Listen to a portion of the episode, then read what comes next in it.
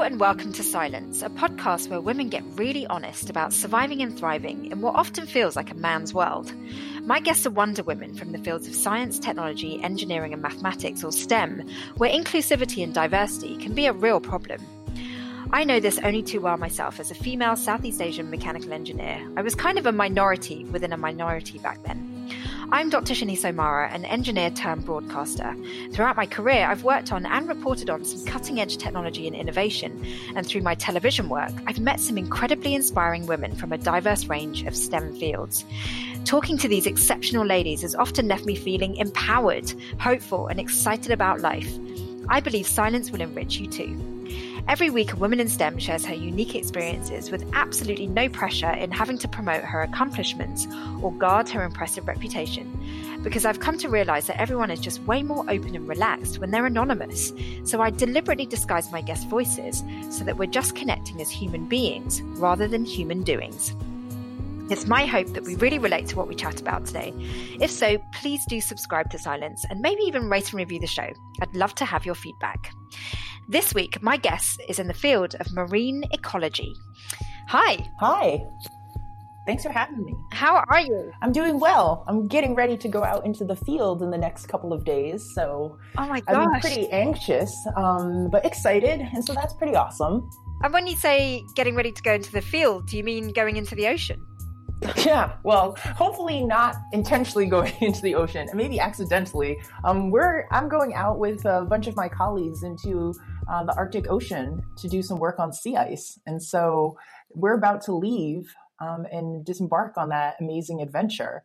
And yeah, it's it's it's one of the few field activities that's still happening right now at this time. So it's pretty, yeah, yeah, it's pretty incredible. During COVID and yes, everything. exactly. Yeah. Yeah. So, has it impacted uh, you being able to go out and do your research? Yeah, you know, we've had uh, significant delays and we had some logistical uh, hurdles, more logistical hurdles than um, originally envisioned because of COVID. So it's pr- it's incredible that we're doing it, but there have been difficulties and we've had to reshuffle personnel that is going into the field. Um, and actually, my participation is a result of some of those uh, personnel shuffles. So I wasn't expecting actually to be out in the field at this time um, for this project, but uh, it's clear that it's necessary for me to go. And so I'm trying to rise to the challenge. Wow. I mean, first of all, it sounds like where you're going is extremely remote. I mean, cut off from the rest of the world. Is this something that you do regularly for your research? Yeah, I think for anyone who has experience working on large research vessels, um, they are accustomed in their fieldwork to going to very isolated places um, and being on a platform with a small group of persons um, for an extended period. So I am at the point now in my career where I have all, over a year at sea um, total.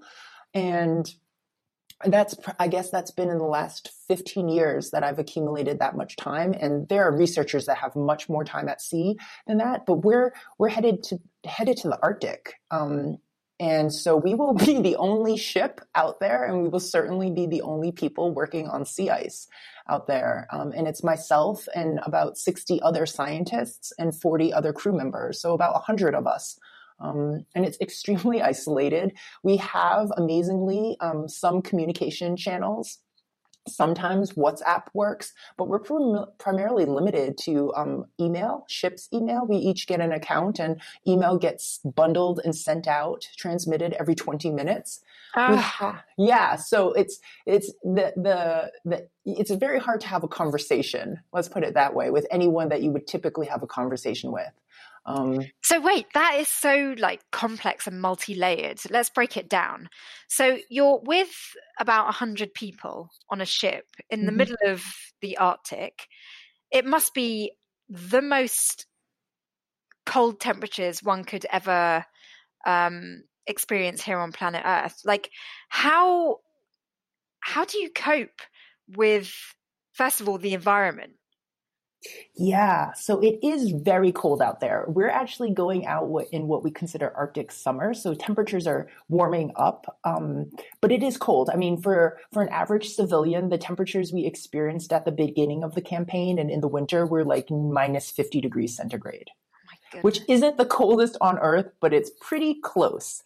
Um, so gearing up is like a whole ordeal in and of itself. We have these um, one piece suits that we wear um, and they're insulated and they have flotation integrated into them um, and they they keep us warm but as you can imagine they're not i mean i'm, in, yeah. I'm picturing michelin man yeah we kind of look like michelin man exactly uh, astronauts. You know, yeah astronaut style without the cool helmet um, so, so yeah, that, that's kind of what we look like. I mean, and it's hard to move around in, you know, it's bulky. It's not like necessarily elegant and you're trudging through centimeters, tens of centimeters of snow um, walking on ice, and you you have to remind yourself. You know, I mean, we're all very careful out there, but there's about two meters of ice between us and four thousand meters of ocean. Wow. Yeah, and so people, I mean, you know, you, you you walk off a gangway onto the ice, and it looks it looks stable and it looks thick, and you kind of get you know you get accustomed oh it's it's easy i'm accessing it and then suddenly the ice begins to break up we will experience ice melting. And suddenly you realize, oh, actually, you're treading on thin ice. Yeah, we're just a little, we're just a little floating island of ice on top of a very, very deep ocean.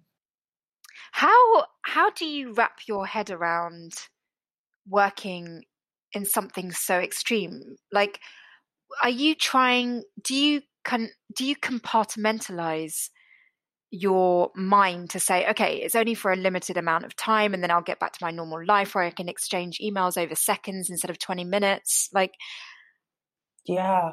So, you know, now the type of com- communication we have compared to what we had 10 years ago is pretty remarkable. So, I, when I first started my career, I was actually on research vessels for um, three to four weeks at a time in the middle of the Pacific. And we had one computer terminal for all of the scientists and all of the crew to send an email. Um, and there was no access to satellite telephone um, for for the participants. It was only for um, maritime issues. Um, so we didn't have access to telephone, and so we were extremely cut off. So compared to that, what we have now is pretty amazing, but certainly very different. For myself, um, I do compartmentalize. Um, I, I, actually have found, I, I, mean, I inadvertently do this, but I call it expedition mode. Um, and yeah, I like, you know, you just flick a switch.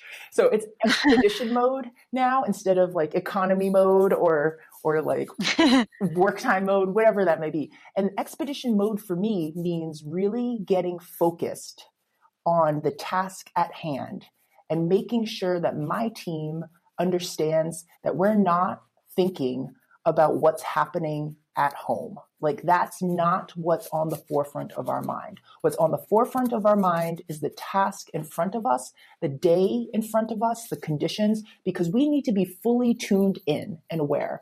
So I completely go into a compartmentalized scenario. And I mean, I'm, I'm fortunate in that I can do that. Um, I have a very capable partner. Um, she's extremely independent and she's accustomed to me being away. And so i i'm able to do what i do and to compartmentalize because i kind of am secure in knowing that she's able to manifest life in my absence. Um, and she yeah. Is that something you had to get used to? Because you know if i leave my relationship for you know a few days on a shoot for example like it's it's such a kind of trying to get understanding um, isn't the easiest. You know, having to leave commitments behind, not showing up for kind of the family, that kind of thing. Like it's it's not really welcomed. No. Um, yeah, it's atypical. I would say. You know, um, a lot of people in the past, it's you know my field was primarily dominated by male male scientists. And part of the reason mm. there, I think, is the, the difference in uh, expectations of gender roles. And so right. it was, you know, it was not possible for a, a woman who has all of these family obligations and duties to just disappear you know, to be not only are you disappearing onto a platform where you can't be accessed, um, and you can't yeah. come home quickly, like they also can't necessarily communicate with you quickly. So it's not like you're available yeah. to anyone to help make decisions, you know, to discuss a, a topic and to use um, that discourse as a way of coming to some type of decision. So families have to operate without us. Um, and that's usually not typical. You must have to have a massive level of trust with your partner? Oh, um, yeah. I mean that and that talking about things you have to work on and come into. I think this is one thing that I see sometimes being problematic for others. Um, because mm. of the communication being so limited is that you know there are always questions about you know you're out there it's so long you'll get lonely et cetera et cetera where how do you mm. compensate for that you know and the the, the reality is for me is that um, we've been together for quite a long time and I sort of, I sort of said at the very beginning of that relationship, be aware. I'm in, I'm, I'm a seagoing, a marine ecologist. I will be away potentially for long stints of time in places where you cannot contact me. And sometimes that work may appear to be dangerous. It's not as dangerous as you think it is, but it may appear dangerous to you and you may be very worried about me. And so if you don't think you can handle that, maybe we need to reconsider if this is the right if this is the right match slash fit and you know that evolves over time and certainly my partner is concerned i mean i'm going to a very remote place if something happens even if you cut your finger right we have a hospital and a doctor on board who has surgical experience but just those small things you suddenly realize whoa getting a cut on your finger out there is not the same as getting a cut at home you know that you can just mm. bandage mm. up and if anything happens you grab some antibiotics you grab some yeah, it's it's a bit different. Um, but yeah, there's a trust. There's a certain level of trust that you must build with both your partner and your family and friends. That you know, this is not because I don't value our personal connection and our relationships. Mm. It's because I'm I'm pursuing something that's important to me. Right, and and that actually perfectly leads me on to, you know, why did you get into this field? Like, what inspired you? When did this whole journey begin for you? Oh, I was I was a little kid who who basically loved being outside, and I grew up in a place where I was never more than twenty minutes from something salty, like so the ocean. Um, and it happened that I was pretty good in school. I liked school. I was I was curious and um, my parents fostered that curiosity and they supported it. And so it was sort of natural when my interest in science became stronger and more apparent that my, um, the joy that I gleaned from being near the ocean sort of melded with this idea of going into marine science. So, like in science, you know, there's general science when you're a kid, and there's all these different things that you learn about chemistry and physics and mm. biology. Um, but for me, it was clear that there was I could I could pursue science of the sea. And that was pretty intriguing because the sea and the ocean and access to the ocean was very natural to me. I grew, I, like I said, I grew up having access to the ocean, being at beaches, being interested in seaweed. You know, I'm that kid that's down the ways um, on the beach walk who's literally picking up all the seaweed and like looking at it and touching it and smelling it. So like, um, it kind of was a natural thing to think, oh right, I love I love science. I really like how science works. Can I also meld that somehow with my passion for being around the ocean? And so that led me to a marine biology degree and then an oceanography degree, um, and that led me to where I am now. And it sounds like what you're doing now is pretty much like what you did when you're a curious kid, kind of sampling things and, you know, analyzing things and just you know interacting with it yeah i i think science is i mean i don't know i can't speak too much about the public perception of what science is if you're because i've been in science um, for so long but i've always thought of it as like the best way to continue the childhood uh, adventures mm. right it's yeah. a, it's a field where you're paid where they encourage you to be curious where they where questions are welcome.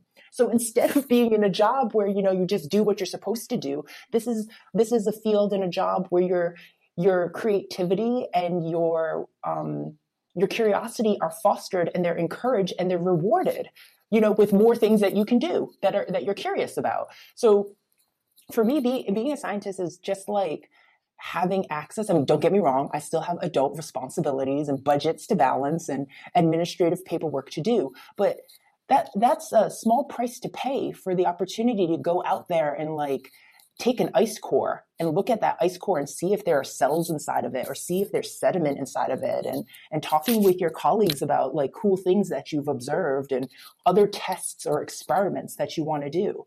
I mean it's it's pretty incredible to have that type of job um, and for people to say yeah we would like to pay you to do that to, to just be curious and to and tell us about what you find and that's the job of a mm-hmm. scientist yeah and your job really does allow you to explore and travel. I mean, you've been to some incredible places, haven't you?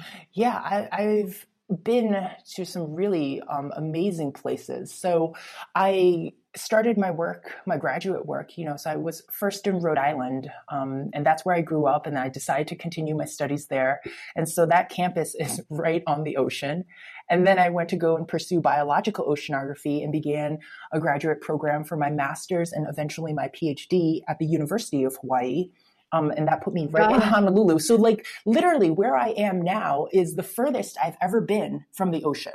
And I'm still along a river estuary. So you can imagine just how spoiled I am. Like I have a high, like a high standard of like where I can go next. Um, because I need to be near something salty. Um, and yeah i mean i've gone to those places and worked in those places but i've been out in the out in the north pacific um, for more than 60 or 70 days over a course of multiple expeditions one expedition i was in uh, was during the summer months and we got chased away by a hurricane so we couldn't we were out there um, the weather forecast showed that there was a hurricane several hundred kilometers from us and we had to pull up all of our instruments and suspend work and go and hide in the shelter of the Hawaiian Islands and things like that. Um, I've been to the South Pacific actually as well during my time when I was studying in Hawaii. We left from Chile and we did a transect across the South Pacific to Easter Island. So I've been to Easter Island um, as well. And then since I've been at this new position, I've primarily focused on polar science, and I've been to the Arctic now um, four or five times, and once to the Southern Ocean. So I've also like had the opportunity um, to work in all of these different places and to see i mean i've now well it was an ice shelf but i think it counts because the ice shelf was connected to antarctica but i've actually now been to every continent which amazing it's crazy to me that this is possible. I mean, the the travel aspect of your job just sounds so enticing, and like it would uh, for me, who loves traveling, like it would convince me to go into STEM.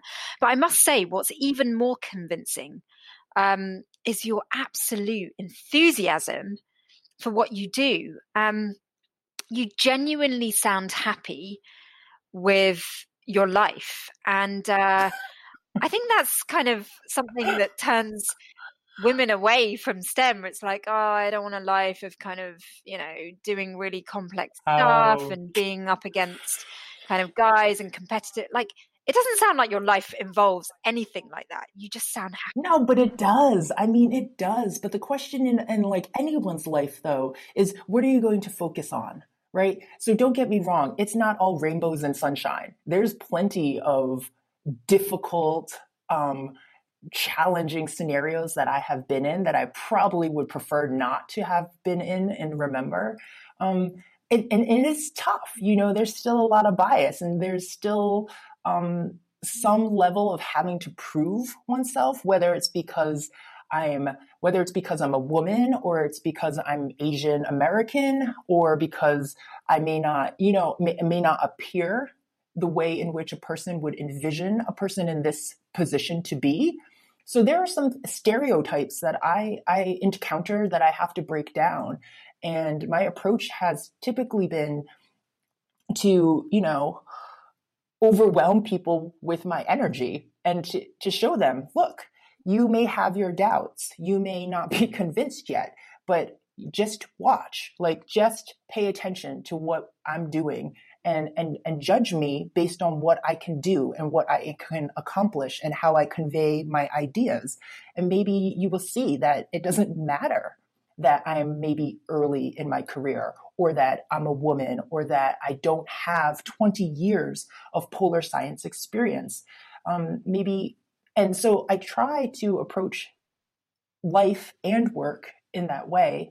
And I try to remind, I, I don't actually have to remind myself um, because it's every day of my life that I'm thinking about what type of opportunities I have. But I'm very fortunate. I, and I think you know, if you're aware of the world, not just your small community, not just the upbringing that you have, but you really pay attention to what else is happening around the world.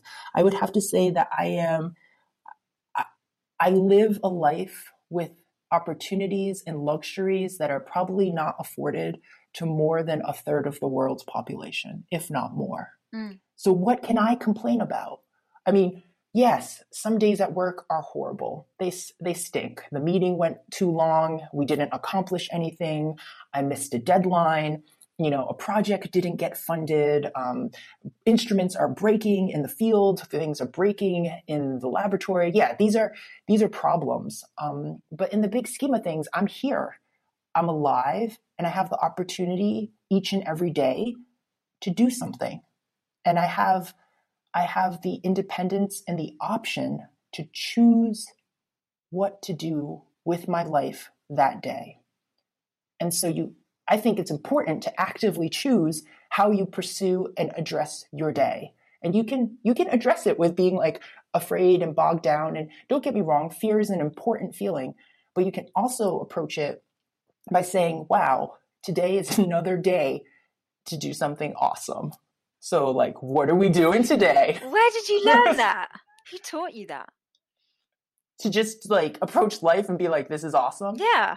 I, I don't know. I mean, it's hard to say. You know, I I had a really I think I had a really good upbringing. My parents were actually very strict. I felt like they were strict and um, very disciplined and demanding, but they instilled in me um, at some point it wasn't about what they wanted me to do. At some point it was about what I expected of myself. So they instilled in me the need to perform, but it wasn't for them. At, in the beginning, you know, they gave guidance, they gave structure, but at some mm. point it was mine. It, it was me who was going to benefit from that.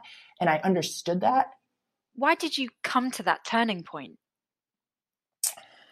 Because you, I think you have to take, I think you have to be accountable, right? As a, not just as an adult, but as a human being, you have to realize that at some, some point, it isn't that person's it isn't that person's fault. It's not that they told you to, to do the extra credit homework. It's not that they told you specifically to, you know, um, join the basketball team and the academic decathlon team and the physics team. Like you, you, you had some autonomy there and decided that that's what you wanted to do. And maybe, you know, on some level you felt pressure as a child or a teenager to excel in that way. But at the end of the day, it wasn't my parents who had to do the extra work and the extra studying and the extra meetings with their team to compete in the academic decathlon. I had to do that. And it wasn't them who was going to basketball practice six days of the week um, when I was in high school and putting in hours and hours in the gym. That was me. And so they gave me both the structure, but also the strength to be independent. But being independent means also being accountable. Um, and so I just felt, you know, you're accountable for your life. You're accountable for how you feel about where you are, what your place is in, in, in, the world. And there's going to be this constant, depending on where you are and who you are in the world, there's going to be probably lots of people and lots of structures um, that tell you you don't belong there or that you you're this isn't for you. Um, and you have to decide whether or not that's true. And i would say for women in stem we've probably heard that over decades that this wasn't a place for a woman to be but that's right. certainly not the case. Um, and so you i think it's important that you know you kind of challenge the norm and you challenge what people think of you without actually knowing anything about you. So, do you ever get bogged down with those archaic perspectives? Yeah, I, I, there's there's ageism in science. You know, people want you to cut your teeth um, for a while doing something before they actually respect you, and it's not necessarily that you're really good at it. It's just that you've been around long enough. So that's one one thing that kind of uh, affects me.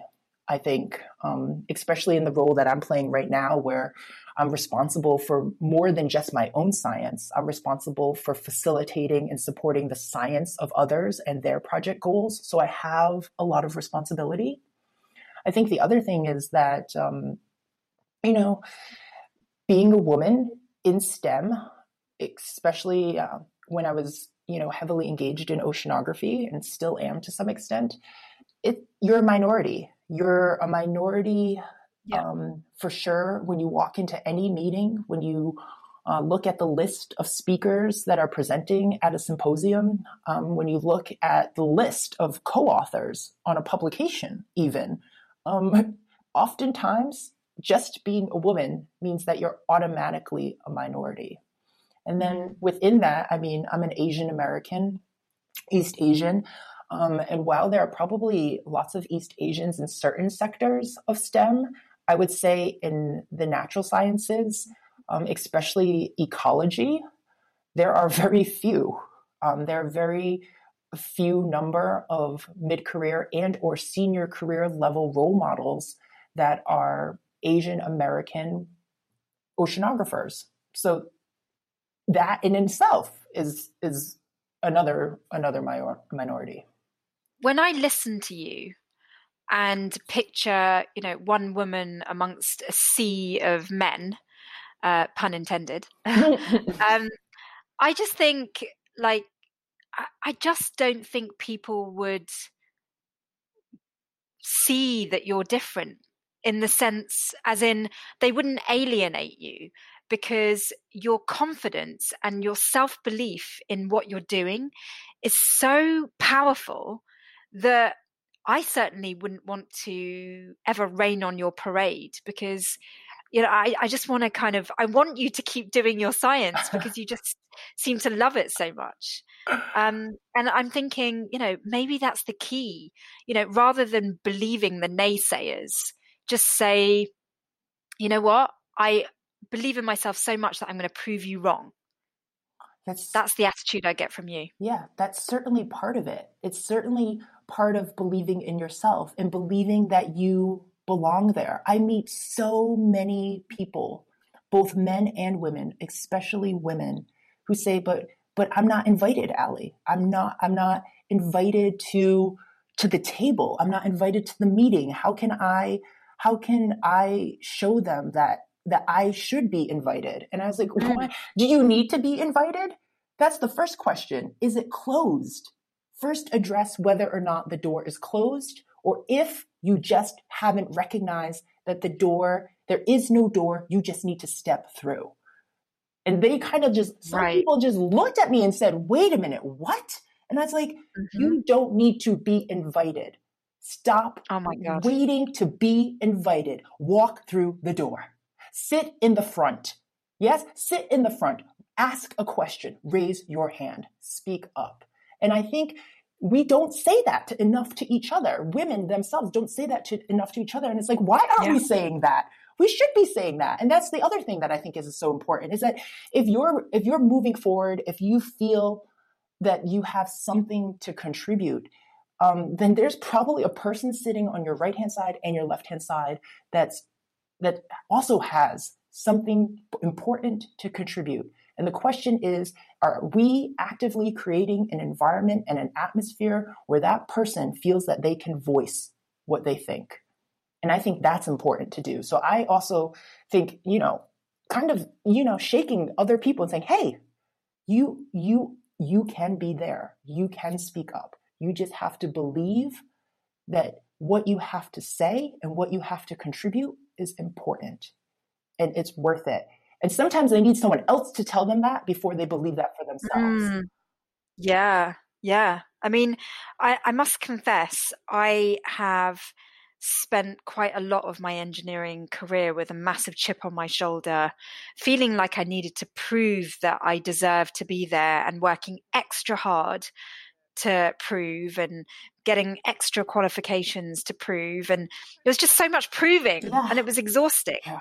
um, and you know believing in yourself isn't easy um, but i love the fact that you said you know if you can't get somebody else you know to to listen to somebody else believing in you that's so crucial yeah you know have, what kind of role models have you had I think my my first role model was certainly my parents, right? I mean, these are the people that have spent the most time investing in me as a human being. And you know, Mother's Day was just was just a few weekends ago or something like that. And I I mm. I, I sent a message to my mom. I had called her a couple of days earlier and I was thinking about it and I was just, you know, I I thanked her for being for being strong and for being steady and for for being the one who stepped back from a career so that she could raise the family. And while that looks like a very gender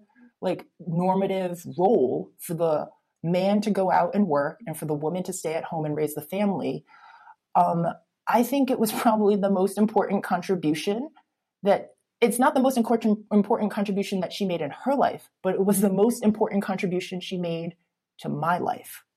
And mm. that says a lot about a person to put another person before themselves. Um, and that takes, it's easy to identify what you want to do and what is best for you, but to identify what it takes that you must invest to give the best opportunity in life for another, I think that's incredible. And that's what my mom did for me.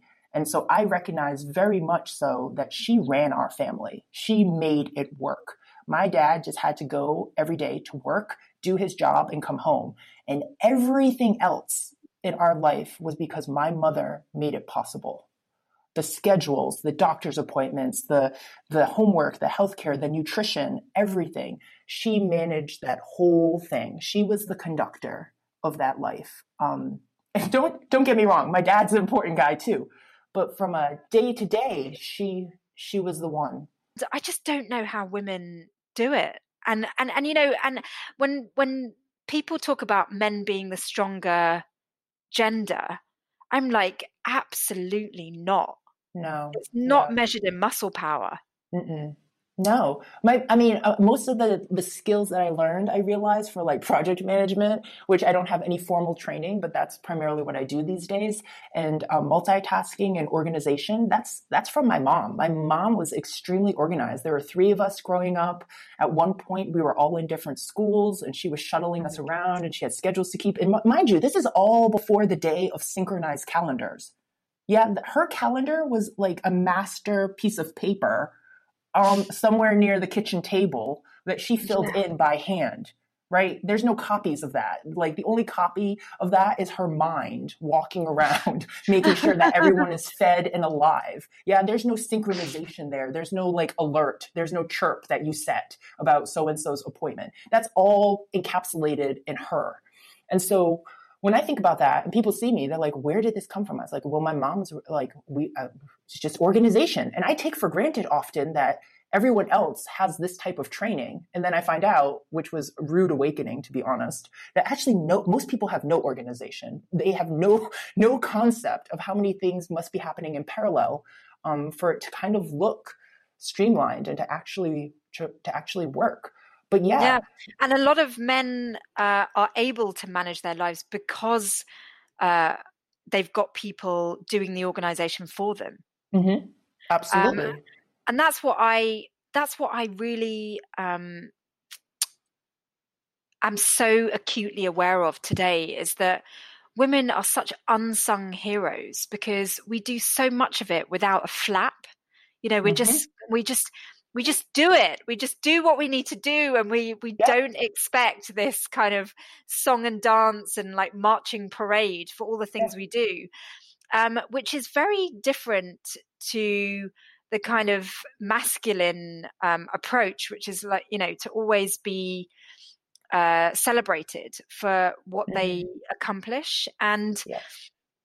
um, i personally you know feel like i have quite a strong feminine and masculine side to me and there's always this part of me that just so so so massively needs to be recognized for what I achieve. Um, and I just and then the the feminine side of me is like, no, just leave it. You don't need to have recognition of that. You know, just just do what you want to do because you want to nurture, because you want to keep things together and be committed and loyal to something. You know, and it's it's, it's, it's quite so, a conflict. Yeah, it's so interesting that you mentioned that. And I actually read something somewhere recently, and I can't recall where it was, but this whole concept, something related to what you just described, this internal conflict between the feminine and the masculine, and mm. the the way in which Western society, perhaps more strongly, but probably many societies, um, influence children at a very young age based on their gender.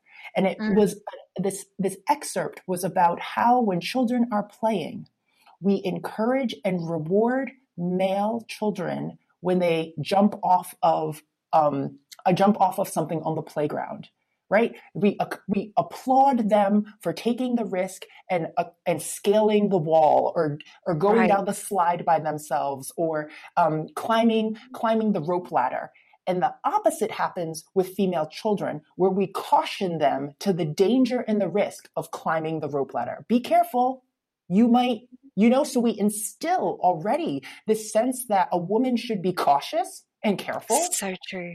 And a, a, a, boy should be encouraged to take on the challenge. And so I think, you know, there's so much about how we indoctrinate these concepts that I don't think many of us are even aware of that. And when I read that, I was like, oh my goodness, this is so true.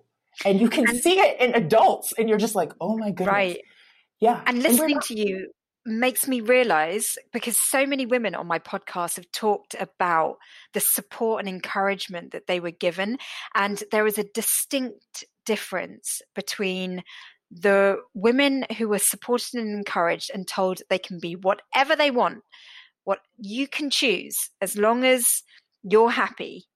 Um, and I trust that you're going to choose what's best for you and them being successful. And a strong correlation between not having that support and encouragement, uh, having a very sort of like fear based upbringing, and them struggling mm-hmm. yeah. with their careers. Yeah. I mean, my parents were like, you can't be anything you want to be. What we need you to be is practical. We want you to have a good life and a good living. So try to focus on making a good living. So they are very practical people. But in, in turn, I found out that there are lots of things beyond a doctor, an engineer, or a lawyer that I could be that would fulfill those requirements, quote unquote requirements. I was like, oh, okay, I need to just be able to make a living, maybe pay rent or pay a mortgage, feed myself you know, feed myself, not be a burden on my parents or society. I think there's lots of things I could do. And I was like, okay, that's cool. And I think it's completely strange. Like my siblings, they, they don't have this type of lifestyle. And the fact that I don't know where I will be next year, they think that's just absurd. They, you know, they, they're like, what do you mean you don't know if you'll have a job or where you will be working or where you will be living? How can that be possible? Aren't you, aren't you worried? Aren't you freaked out? And I'm like, no, I'm totally capable. I can apply for jobs. I can look for where to work. I was like, how hard is it? I mean, it, it's like, this is not so challenging, but for persons who live a totally different life and a different lifestyle, that stability, that steadiness, that's sort of like the bedrock of what they need. Um, and I think, you know, we need to start talking about how we create uh, resilience and capacity in people mm-hmm. based on what they what they have of themselves you know well to encourage it yeah. because i think we all are born with resilience i mean we made it out through the womb you know yes like we, we're we're born fighters and and i feel like it's conditioned out of us and i'm so fascinated to kind of think about that example of boys being encouraged to take that leap mm-hmm. of faith and girls being encouraged not to because it is a metaphor for the way we are as adults. And, you know, I often, because I don't have children, and I often um, think about, you know, why my life turned out that way because I love kids mm. and um, you know I'm good with my nephew mm. and he thinks I'm the coolest aunt yeah. ever and you know so I am kiddie-ish yeah you know and I, I I do have this maternal side to me but I never got round to having them and I think again it's that internal conflict kind of confusion over well I want to take risks I want to challenge myself learn about my capacity to give to this world um, and, and what I'm capable of in terms of, you know, from my own skill set. Um, and the idea of motherhood feels very much about being selfless and kind of giving yourself over to the development of another human being, which is as worthy and admirable as developing your own career, for example, but it, it requires a very different mindset. Mm-hmm. Yeah. And I've never been able to sort of like figure it out, really. Yeah. Uh, my partner makes fun of me that when we talk about the idea of having children, that this is just an excuse for me to have more toys in the house, which is actually partially true. So I, I, I, you know, I, I feel like, you know, people have children for all different types of reason and I, reasons, and I can completely understand exactly what you just described about being good with children. I also have nieces and nephew and a nephew, and I'm also really good with them.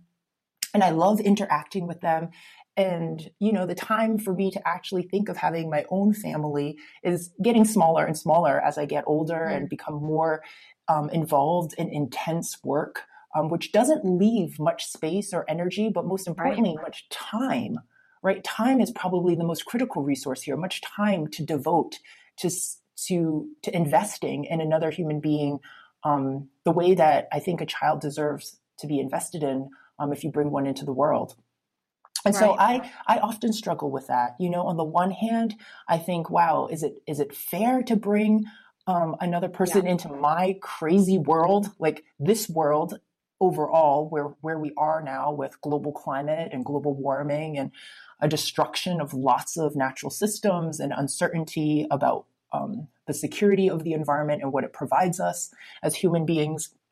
So I have to worry about that, but I also worry as an individual, do I have capacity? Am I willing to make the, the difficult choices? Will I make the right choice when I have to? But because I think, unfortunately, at the end of the day, our disposition to be resilient, um, even though we're born with that, are, we also have somewhat of a disposition to be selfish, right? To, to, so it's sort of hard to understand how one will really react and perform in that capacity unless unless you do it to be to be honest, I feel like education really threw a spanner in all of the works because um, for me, education gave me a goal um, and a, a, pathway which um, basically pushed the whole idea of motherhood to one side because I'm not going to spend, you know, almost eight years at mm. university. To then not apply it in a job. But then once I'm in a job, I want to be able to, you know, climb up yeah. the ladder of that job. And it's like, when do kids fit into that? And I really feel like education um, kind of knocks everything out of sync.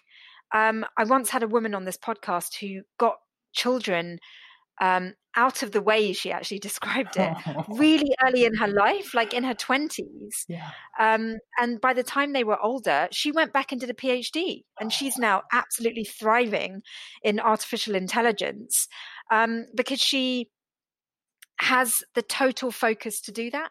Yeah. And I, when I heard her first describe it, I was like, wow, I didn't even think to have mm, right. kids in my 20s.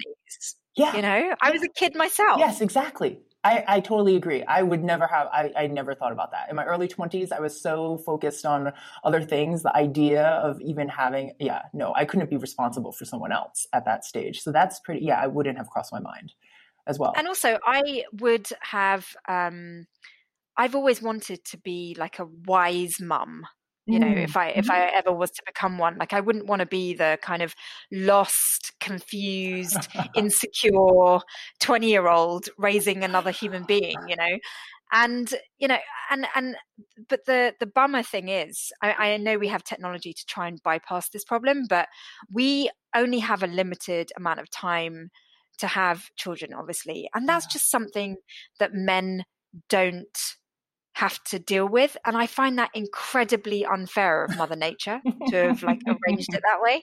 So i have this like real like chip on my shoulder about it. I just feel like today i would be the best mom i could ever have been. Yeah. And i feel like you know my window is kind of closing as well so. Yeah, but you know, the fact that you talk about time and you talk about education having, you know, changed the timing of things and what the possibilities were because why would you you know spend eight years in education only to then perhaps never use it? And i was actually thinking this this is a really interesting thing. So i have been as you can imagine quite driven and quite focused for for as long as i can imagine. And i've never actually taken a proper break. And I, I, injured I injured myself a couple of months ago and it forced me to stop moving, like literally to stop moving. And I was left with my thoughts, which don't scare me, but it really gave me some time to sort of stop the constant moving, the physical moving, but also the brain mm. moving, and to sort of look at my life. You know, I was sitting on a beach. Um, I was injured I couldn't go play in the ocean, which was why I was there to begin with. And so I did some reading for myself, some leisure reading. And mind you, my I have a stack. I have a huge list of things that I should be reading, right? Like scientific works that I am way behind on that I should be reading in my time to read. And I had no interest and I just, I couldn't do it. I didn't have capacity for that. So I ended up reading other stuff, just leisure reading. And it occurred to me that in looking at where I am right now in my life, um, time is the most valuable resource. I, you know, I don't have, none of us actually have, I would say, a guaranteed um, job or a guaranteed livelihood. What we have is today and time and a, a, concept about what we may want to do with that time. And it's so valuable. And, you know, I went through a couple of really personal, challenging things last year that made me have to really address time and, and its value and and how little of it we have and how precious life actually is. And so when you talk about this huge investment that we as individuals in science have made to educate ourselves, to improve ourselves, to pursue a career, I often wonder that if it's our own personal drive, like this is what I asked myself, is it my own personal drive that continues to push me to choose my work, to choose this education, to choose the investment that I made in the past, that was the appropriate choice that I made at 25, to still be the reason, to still be the, the, the evidence that I use to inform my decision today.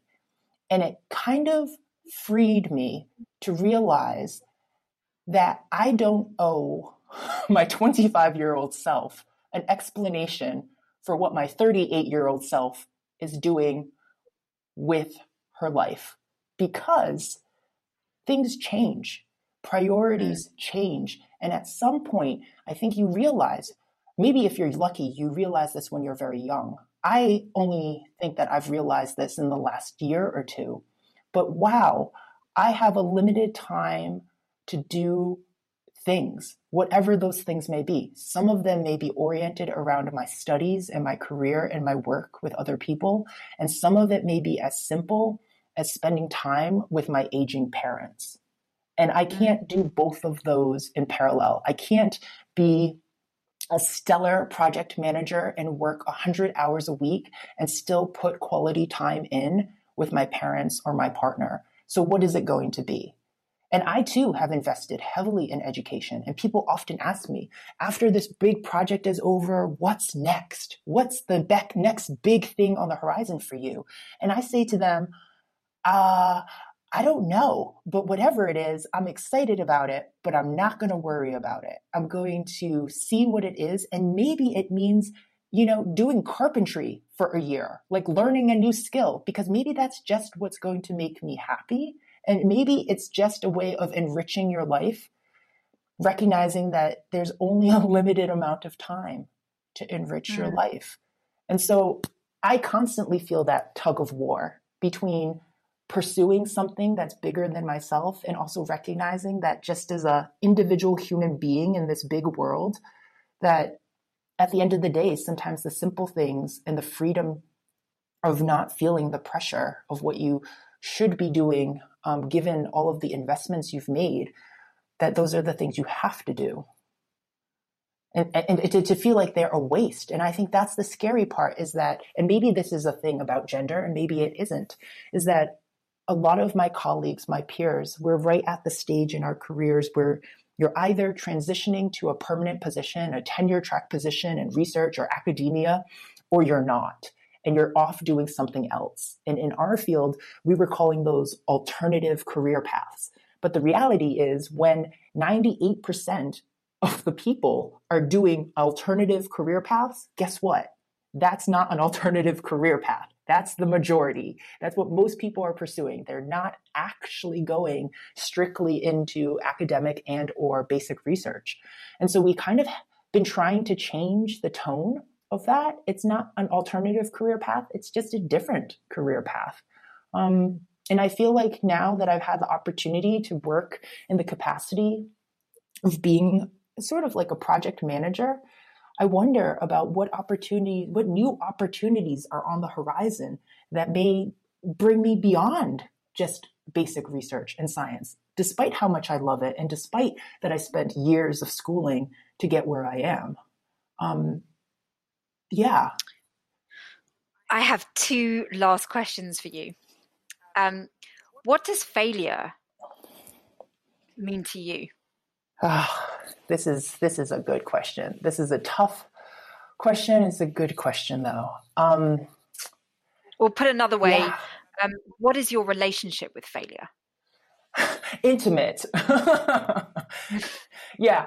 No, I mean, I know people hear me talk about what we're what I'm doing now, and um, I'm certainly really energized and enthusiastic about what I do. But failure is a part of that, and and you i don't think anyone will ever meet anyone who's successful in any way who hasn't uh, encountered devastating failures um, of all sorts um, so my relationship with failure is that it's an integral part of life because failure means that you tried right the only totally. the only way to succeed is to try and success, success is not guaranteed so the alternative is failure. But I mean, is it a failure or is it just a different outcome? I often tell young students this all the time. They're like, my, my experiment failed. And I'm like, did it fail or did it just go a different way than you expected? They're like, oh, it totally went a different way than I expected. I was like, but how do you, how do you consider that failure? I mean, it, failure is a failure is relative. It's, it's, it's all it about, taught you something totally you didn't know. frame of reference. It's totally something you didn't know. Exactly. Yeah. Before you did this test, we didn't know that this piece of equipment wasn't going to work in this way. We didn't know that those organisms weren't weren't going to res- were going to respond in this way. You've just discovered something we didn't know. So it feels like a failure, but it's not. It's just it's just something new. It's something unexpected. So that's one of the greatest aspects of science, I think, discovering what we didn't already know. Absolutely. And so you have to, if you're going to be in science, you have to be accustomed to failure. For everything we put out there that looks like a success, I tell you, there are many, many failures. Small ones, big ones, personal ones, professional ones. Yeah. But absolutely. And so failure, like I said, it is an intimate relationship. It's hard to not feel down about those types of things, but I think it's just a, it, for me about a frame of reference. And there are times in my life, especially in my education, where I felt like I was really failing, where it was not a distinctive failure, like a test or an exam not passed. It was a, a, a series of years where I just felt like I wasn't performing. And that made me feel like I was failing. Mm. Yeah. And so that, I think that term, like that kind of failure is not this distinct noun with a time and place. It's like unfortunately for some of us, like a mood, like a, a, a portion of our lives where you feel like, wow, those last two years of the PhD, ooh, mostly felt like failing. Definitely didn't feel like I was achieving. You know, it was coming to the end, and I felt like I was failing because I had set perhaps goals that were either unrealistic, goals that were unrealistic for myself, or goals that didn't make sense in the context of what was happening around me. And I think that's also a way in which we sort of become bogged down in this concept of failure. Um, right. Yeah. And final question What does having it all mean to you? Having it all. Oh, wow. These are these are some deep life questions today. having it all. Oh, you know, for me, like I said, I've been through some personal challenges the, the last couple of years while this big project was trying to, you know, get take off. Um, and having it all at, at this time in in view of everything that's happening, I think firstly, it's having my health and being able to be able bodied and able minded. This is something that's absolutely invaluable. No money can buy you your mind. And so that, you know, when you have your mind, I often talk about my mind palace, and this is this is like my number one treasure uh, of myself. And so that that certainly is one thing, having health. Um, and that's having it all in one way. And then um, having peace, actually, I think, is the other thing you know, we've talked a lot today about the struggle, the conflict, sort of the internal turmoil that comes with pursuing life, um, whether it be mm. work related or personally related. And I think having it all means having both mental health, more probably mental health than physical health, but having a mindset that you can be peace with yourself, at peace with the decisions that you've made, with the life that you have created, that you can be present in whatever it is that is your life. There's so, I think there's just so much value in that. We're so busy all the time and we're so, uh, maybe even distracted that I think having it all means recognizing that you are alive in a moment and that this is a life that you have created and that you are proud of and that you are able to enjoy it. And if you can't do that, ooh, I'm not sure what you're doing. well, that is an absolutely empowered note to end on. Thank you so much for coming on Silence. Thank you for having me. That's it from my STEM guest this week. Gosh, I'm absolutely floored with the strength and resilience and enthusiasm of my guest this week. So many things have clicked into place for me listening to her today. I mean, it all boils down to just being at one with yourself and at one with something much, much bigger than you. Thank you so much for listening. Don't forget to rate and review the show and catch you next week on Silence.